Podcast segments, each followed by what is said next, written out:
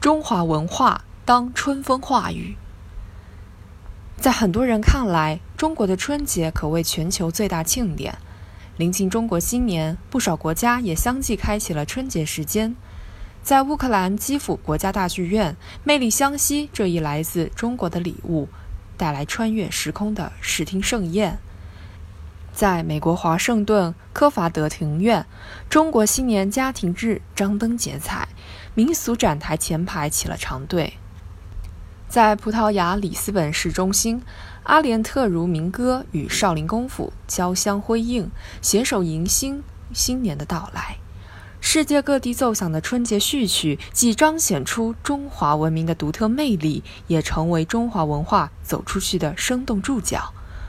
这与我们日常生活中的观感一脉相承。这几年翻看国外图书的推荐榜单，彻彻底底的杰作《三体》三部曲。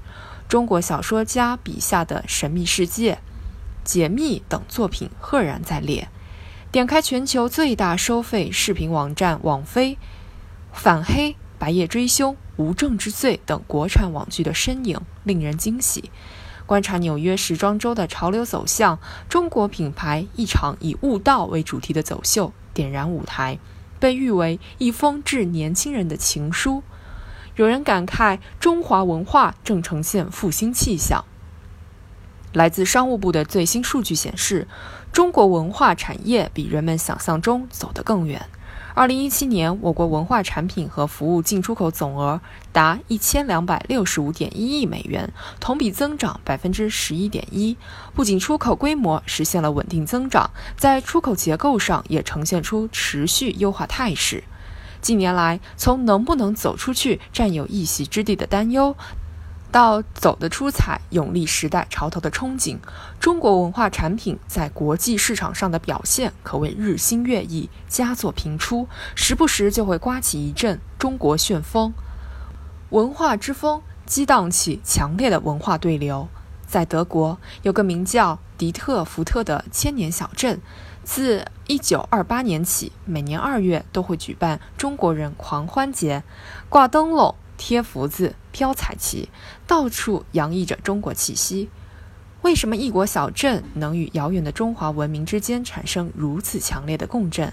当地的说法是，因为与中国很早以前就有通商交往，他们迷上了中国文化，便渐渐以中国人自居。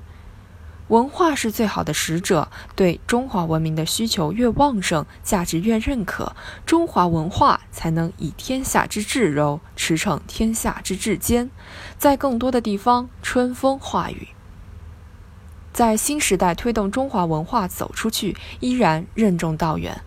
不久前，中国国家形象全球调查报告（二零一六至二零一七）出炉，谈及中国文化的代表元素。海外受访者首选中餐，其次是中医药和武术。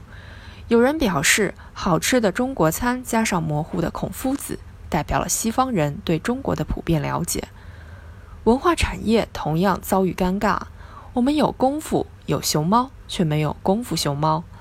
不断改革创新，借助新手段、新模式、新技术，实现文化传播的转型升级，解决高质量文化供给的问题，中华文化才能更好地走出去，让世界了解到一个更真实、更立体、更全面的中国。